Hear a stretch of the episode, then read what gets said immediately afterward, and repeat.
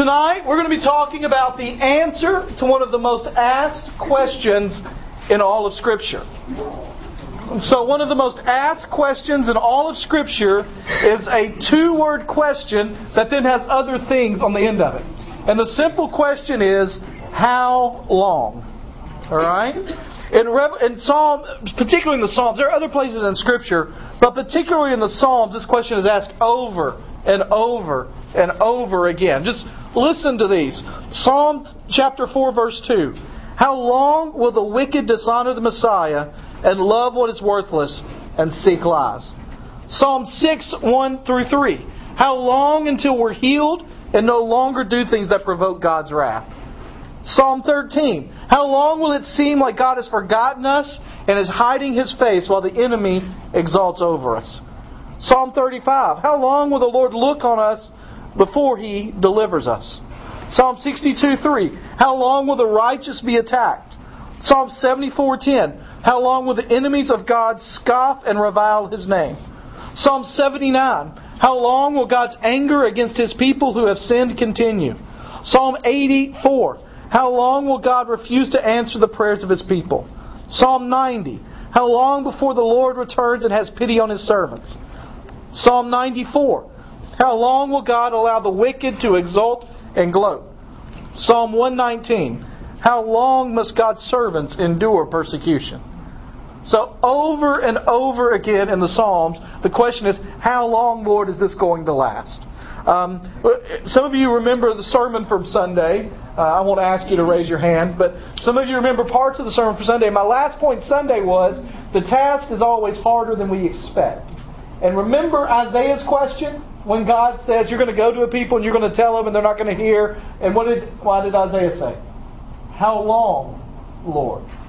You get to Revelation even. We've already seen in Revelation chapter 6 where it says, How long will God be until he begins to avenge the blood of the martyrs? Now, we can make our own how long list.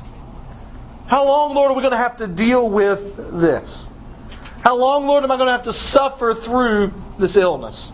How long, Lord, are we going to have to see families torn apart? How long, Lord, or is it going to continue, right? What, what are some things that you're ready to see end?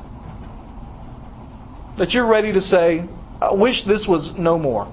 The election well, politics on earth. Yeah. Debate. Illness, cancer. Kentucky basketball program. Kentucky basketball program.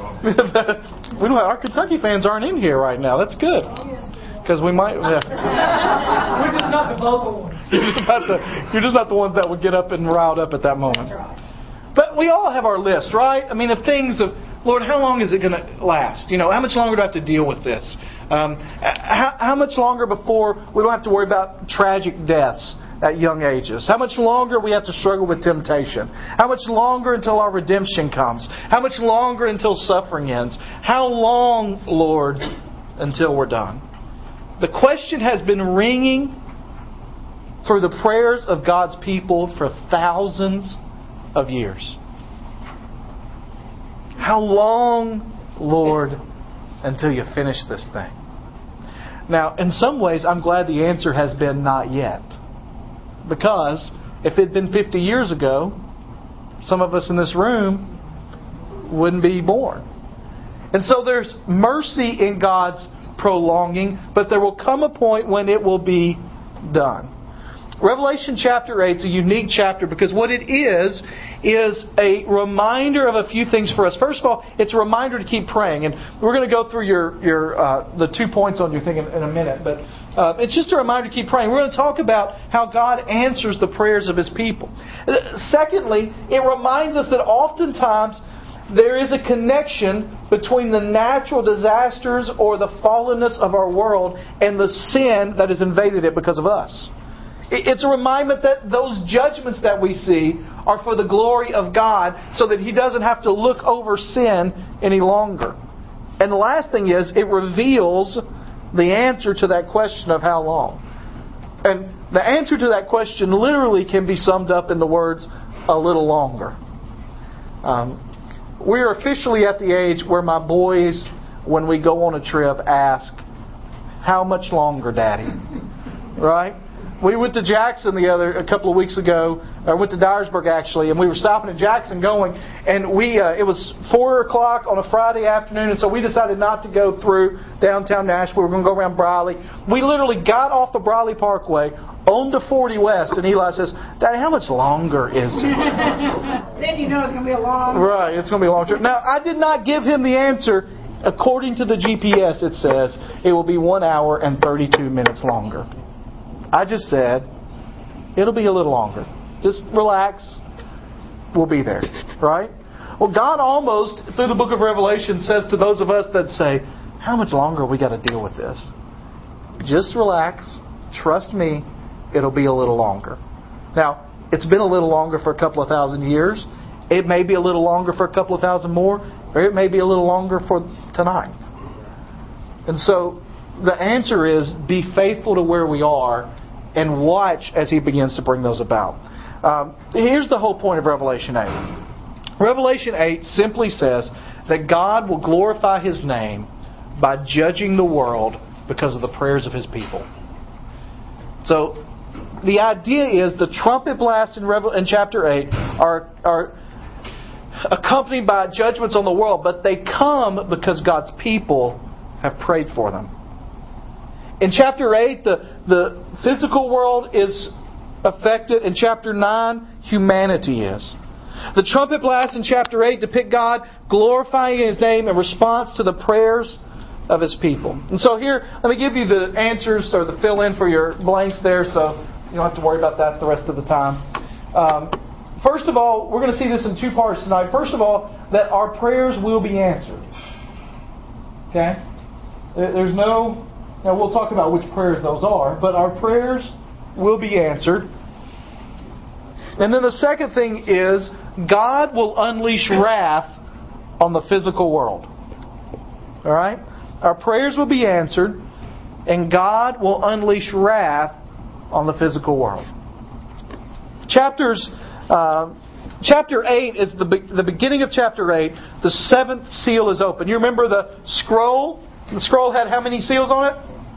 Seven. So when the seventh seal is open, it's the last one. Now, what's written on the scroll? Well, what's written on the scroll is how God is going to end the world. All right?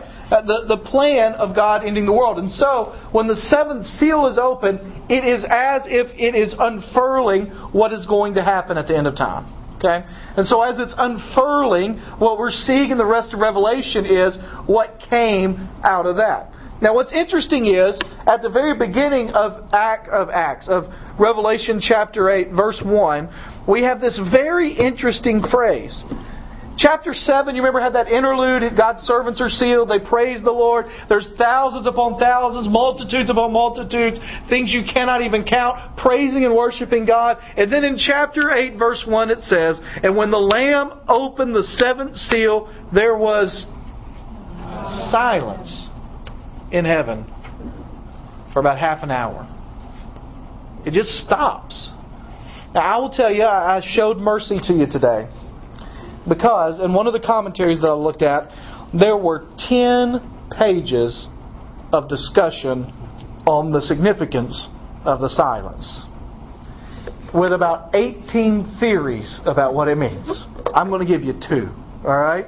Two things that I think are the most yes, important. All right? First of all, there are some that just say the silence comes because of what it talks about in the prophets of the Old Testament that when God prepares to finally judge, there is an awe and a silence that comes from the realization that this is about to happen in uh, Habakkuk chapter 2:20. It says, "The Lord is in His holy temple; let all the earth keep silence." Zephaniah 1:7. This is the one. Be silent before the Lord, for the day of the Lord is near. It's almost like the collective holding of your breath. Okay, is one theory out there. Uh, it's the uh, calm before the storm. Anybody ever experienced that? You've been in a tornado or a really bad storm, and there is that kind of unsettling calm before that? Well, that's one theory here. Another theory is a little more interesting to me, and I think because of the rest of the passage gives better a better answer because of the context. Another theory is that the pause in heaven is directly related to the prayers of the saints. What happens in verse 2? Well, verse 2 is kind of an interlude. The trumpet players get up on the stage, if you will. You know, there's not literally a stage, but they're there in heaven. They get their trumpets ready that they've been given. And so it tells us that. I saw seven angels who stand before God, and seven trumpets were given to them. But look at what verse 3 is. And another angel came and stood at the altar with a golden censer, and he was given much incense to offer with the prayers of all the saints on the golden altar before the throne. And the smoke of the incense with the prayers of the saints rose before God from the hand of the angel. Then the angel took the censer and filled it with fire from the altar and threw it to the earth, and there were peals of thunder, rumblings, flashes of lightning, and an earthquake. What happens in this moment is this angel is given by God, this incense, which is a worshipful element, and the prayers of the saints are all given together. And so what you literally have is an interruption in heaven that what fills the interruption are the prayers of the people on earth. Now, that's a remarkable thing to think about. I mean, again, let's go back to what was happening in chapter 7. Thousands upon thousands, innumerable people singing praise and honor and glory unto the Lord in a loud voice. Echoing throughout the boundaries of heaven are this multitude of angels and humans and beings that are all in a crescendo praising God. And then suddenly it is stopped so that the prayers of the people of earth can be offered. Let me read you something. I, I, when I read that today, I was reminded of, of a, something in a book that I've recommended before, but I highly recommend. It's John Ortberg called The Life You've Always Wanted. He says, A remarkable thing happens in the book of Revelation. John writes, There was silence in heaven for about half an hour, and during this time, an angel with a golden censer comes to the altar, offers incense and representation of prayers arising from earth. Following that comes great acts of judgment on the earth, which we'll talk about in a minute. What is most striking is that these acts come in response to the prayers of the saints. Usually we think of events on earth being interrupted because of actions taken in heaven. However, here it's the other way around. All of heaven comes to a standstill. The endless songs and praises of heavenly hosts suddenly stop. Why? Because someone is praying. All of heaven stops in that moment so that the prayers of the saints, prayers from people like and possibly who are you and me, rising before God. Prayers are heard, prayers matter. Prayers of real human beings like you and me interrupt heaven. And what happens next is a result of the people on earth praying. Walter Wink says that the message of John's text here is history belongs to the intercessors, those who believe and pray the future into being. History does not belong to the powerful or the wealthy or the rulers or the armies or the corporations or the global media empires. What they do on their own apart from God may look impressive for a time, but the day will come when all merely human actions will be tossed, forgotten on the ash heap of the dead past. History belongs to people who pray. To those who believe and pray into the future into being. Interceding is what Jesus is doing now. His teaching ministry lasted three years. His intercessory ministry has been going on for over 2,000. Just think about it for a minute. God's people pray, and suddenly God acts. I think the representation here is the building prayers over centuries and centuries of God's people saying, It's time, Lord, it's time. A little side note here. I don't think this passage of Scripture promises every prayer we've ever prayed will be answered. Because if we're honest with ourselves, a lot of our prayers are pretty selfish prayers. what it's saying here is prayers that are prayed for the glory of God and the advancement of His kingdom and the justification of His name. Those prayers will be answered. And so we need to, as part of our daily prayer lives, pray those kind of prayers. Pray that God will either save His enemies, those who oppose the gospel and the people of God, or that He would bring them to repentance, or that He would prevent them from thwarting God's people from worshiping. Pray that God would either save those who destroy families and hurt little children, or that He would thwart all their efforts to keep them and keep them from doing further harm. Pray that God would either redeem people who are right now identifying with Satan's plans, or if He's not going to redeem them, that He would crush them and their evil designs. Those are the prayers that are answered in Revelation chapter 8. Don't miss the connection between the prayers of the saints and the outworking of God's purposes. They go forth. These trumpets blow precisely in response to the prayers of God's people. Now, what happens is not pleasant, right? What happens in the rest of chapter 8 is a difficult thing to see. What I want us to remember is they are responses to our prayers, and they are what are necessary for God's name to be held high. Secondly, we're going to see here is that God will unleash wrath on the physical world. As we begin to consider these blasts, we're going to see that the judgments that accompany the trumpet blast also relate to the plagues of Egypt. You remember the plagues of Egypt, right? All right. Some of you had a cheat sheet on the board because some of them were on the board when you came in. All right. How many plagues were there? Ten. Yeah, there were ten. It's like and I, uh, it's like the Ten Commandments, right? We name all the Ten Commandments, so we should be able to name the ten plagues. All right. So let's talk about them. Tell me some plagues that were in Egypt. Blood first. Blood, Blood then the on the Nile, frogs, Gnats. gnats, gnats, flies, darkness, boils, boils. We're close enough. All right. It'll take time to look at. it. That's enough. We got nine of ten. That's a ninety. That's that's an A in some some schoolrooms. that killed the anthrax, anthrax that killed their cattle. I looked it up in the commentary. I was reading the commentary. It said it's probably anthrax.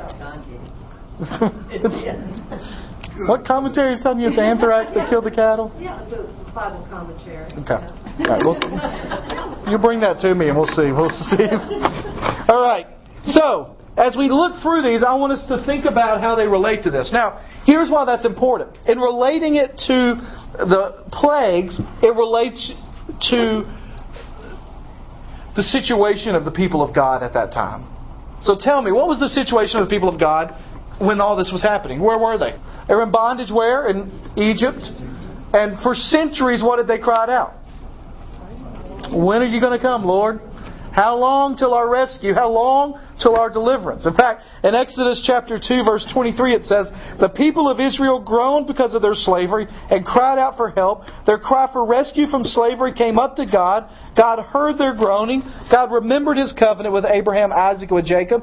God saw the people and God knew. The implication there is the time had finally come. The moment had arrived when God was going to deliver his people.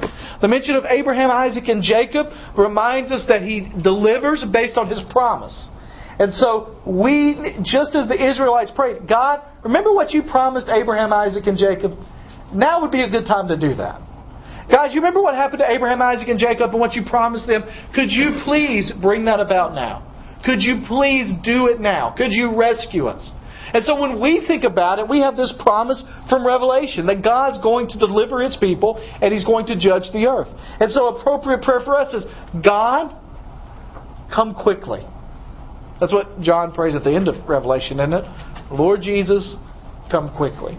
Uh, one of the things that, that uh, uh, a few, when Susan's mom passed away, um, uh, over three years ago now, uh, on our on my Facebook and, and Twitter, I, I, just started. I don't know. I just it was one of those times when I was thinking through some things. I I didn't. I wasn't supposed to have a part in the funeral. I wasn't supposed to have a part in anything. And you just, you know, as a preacher, sometimes the best way you deal with it is preparing something like that. So I started thinking, well, what, what am I, what's kind of my heart? Now, eventually, um, they they wanted me to do the the graveside, and we did an extended graveside service the day after the funeral. And I used some of this, but I just began to to think about this question of how long, and started to write several posts that were like, um, I will be glad when the day comes that the word death has no meaning in our vocabulary. And just at the end, I would put on Twitter, you call it a hashtag, and it would be on Facebook too. Come quickly, Lord Jesus. And an appropriate thing for us to pray on a consistent basis is Lord, I'm tired and I'm ready. Come quickly. To pray that prayer over and over again. And what happens in Revelation chapter 8 is God gives us a promise that it's going to happen in order to encourage us to keep praying that it's going to happen. So that when it happens, He can say, This was because of the prayers that you lifted up. And so, pray constantly with God's promises in mind. All right? God judged Egypt in order to ju- deliver Israel, and in doing so, God was responding to the prayers of His people. Well, the book of Revelation is showing us that the same thing is going to happen in a broader way. The ultimate Exodus. This time he's not going to judge a nation, he's going to judge what? An entire world. So the fact that God brings on the word of these judgments so closely corresponding to the plagues points us to the significance of the deliverance. Look at verse 6. And notice the devastation that comes.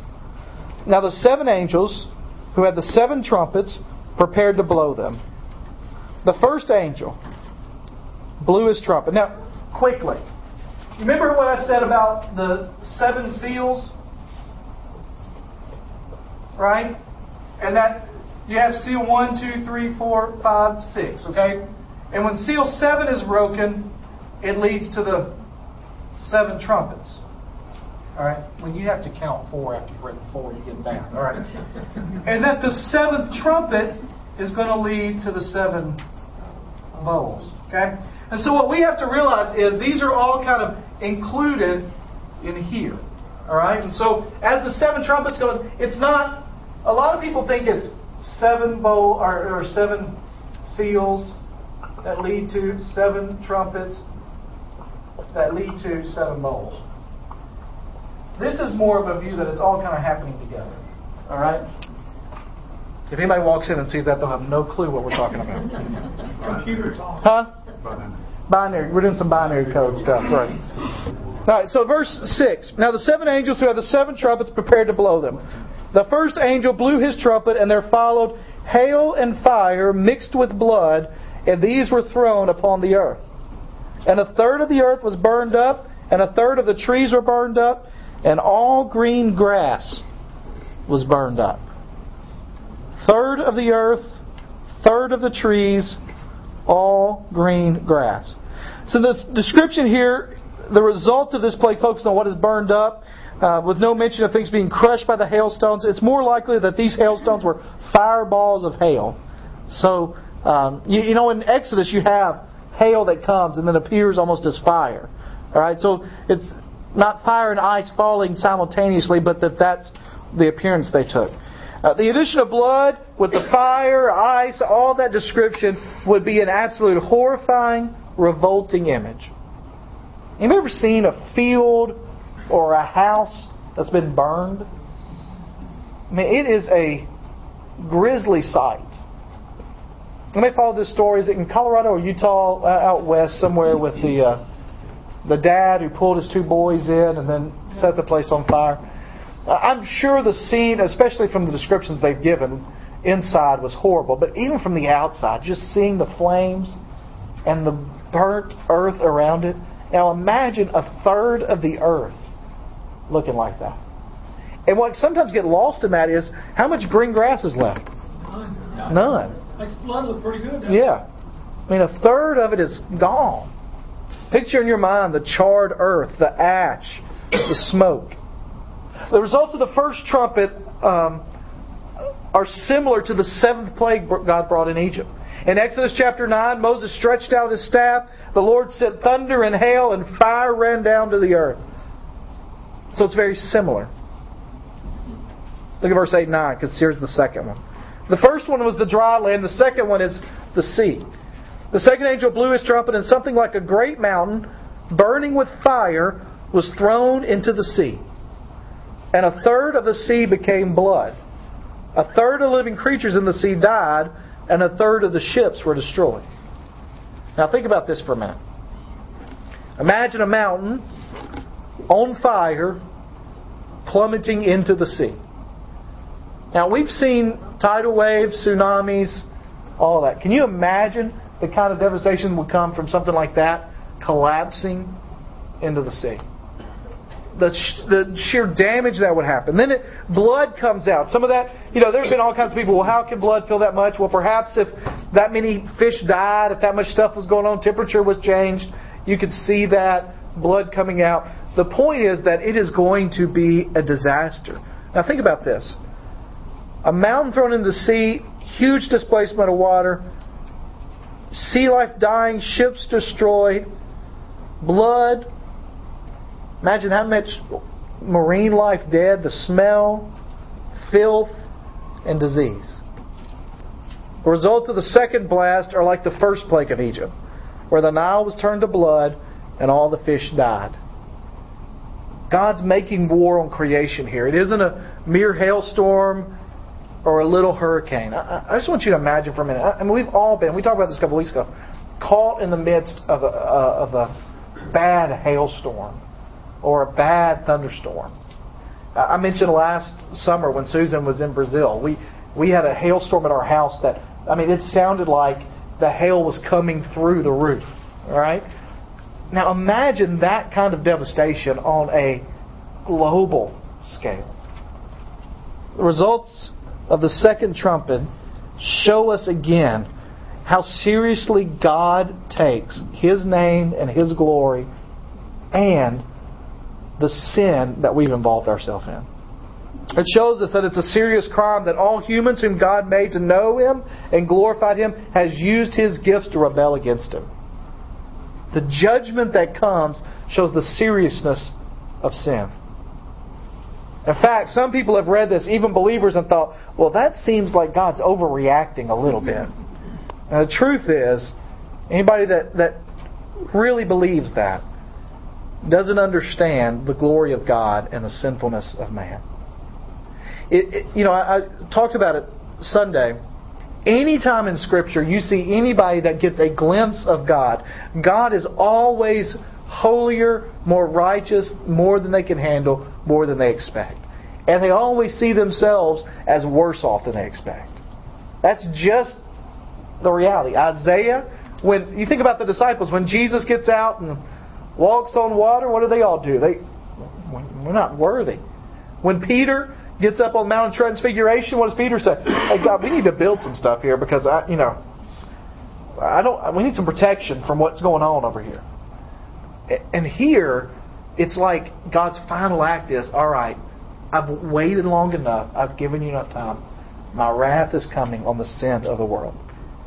Dry land was affected first, then the sea. Here's the third thing the rivers and the springs. Verse 10 and 11.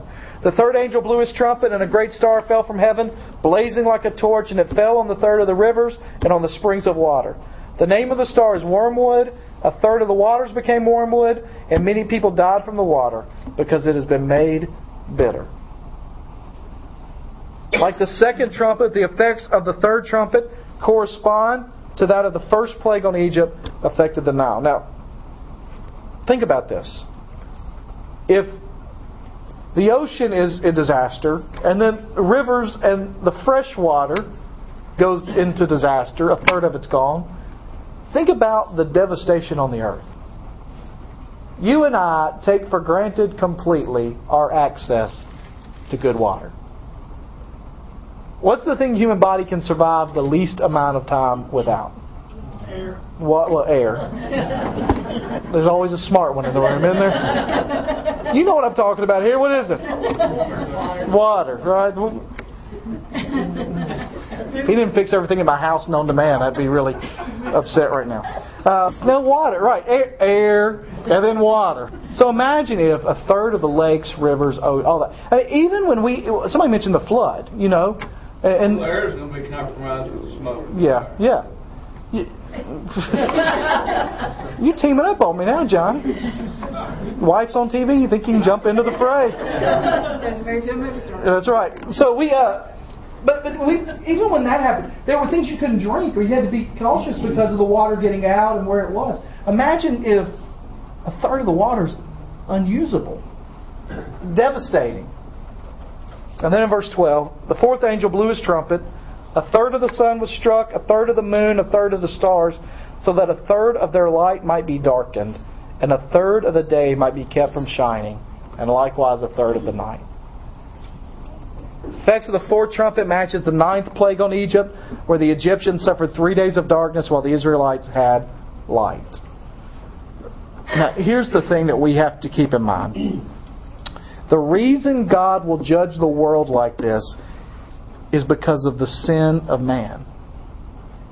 Anytime we think that our sin is just our sin and doesn't affect anybody, we need to be reminded the reason this is happening is because God created man in his image for his glory and for a relationship with him.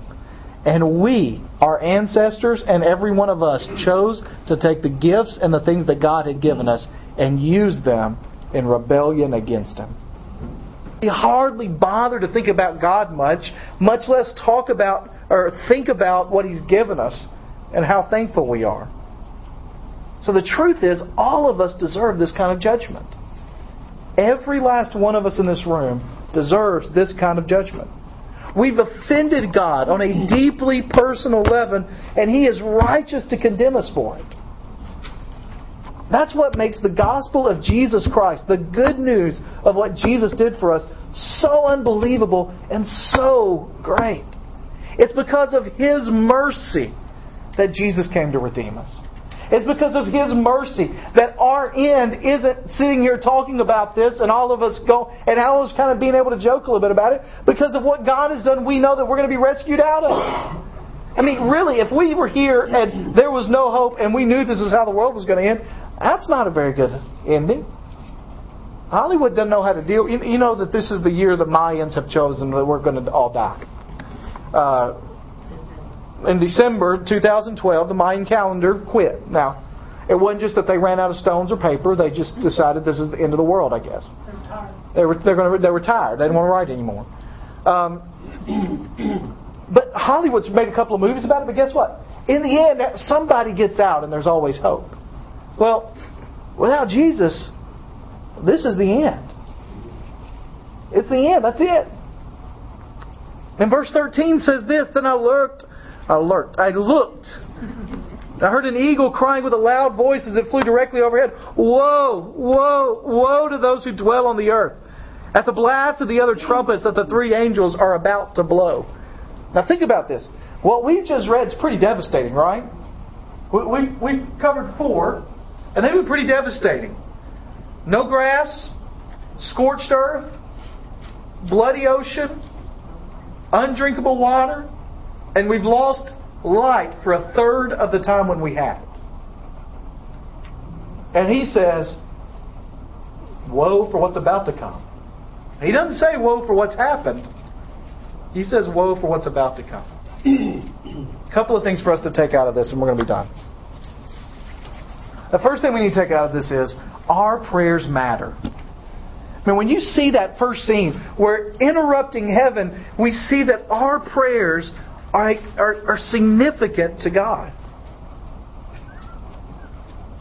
And anytime you ever get frustrated, wonder if God's going to answer your prayer, as long as you're praying things of the kingdom and of God's will and for His glory, your prayers will absolutely be answered. Here's the second thing to consider. All of us in this room know people that if the first trumpet started blowing tonight, would be people who had no hope because they don't know Jesus. Ezekiel, prophet in the Old Testament, God comes to him and says, I've got a message for you to deliver. And this is what he tells Ezekiel. He says, If you warn the people and they don't turn from their sins, I will hold them directly responsible and you will be okay. But if you don't tell them, I will hold them directly responsible, and their blood will be on your hands too. So the question that I have is who are you praying for that if that first trumpet started to blow, they'd be in the woe is me category? You see, when it says the people of the earth, it doesn't just mean people that are living here. What it means there is people who are living by the earthly system, contrary to God, away from Him. The trumpet blast in chapter 8 depict God glorifying His name in response to the prayers of His people. God will answer the prayers of His people. So be sure that we ought to be praying as we were taught to pray. And we ought to be taking the truth to those who need it. The question that's been asked for so long is How long, O oh Lord, are you going to continue? The comforting thing for us in the fact that it is could be at any time is he just says a little longer. The motivating thing for us and for those of us who have loved ones in danger of not being with him for eternity is that he says it's only a little longer.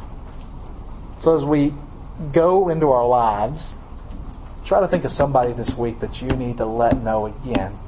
Maybe you've let them know, but you need to let them know again the importance. And the only way to escape this is Jesus.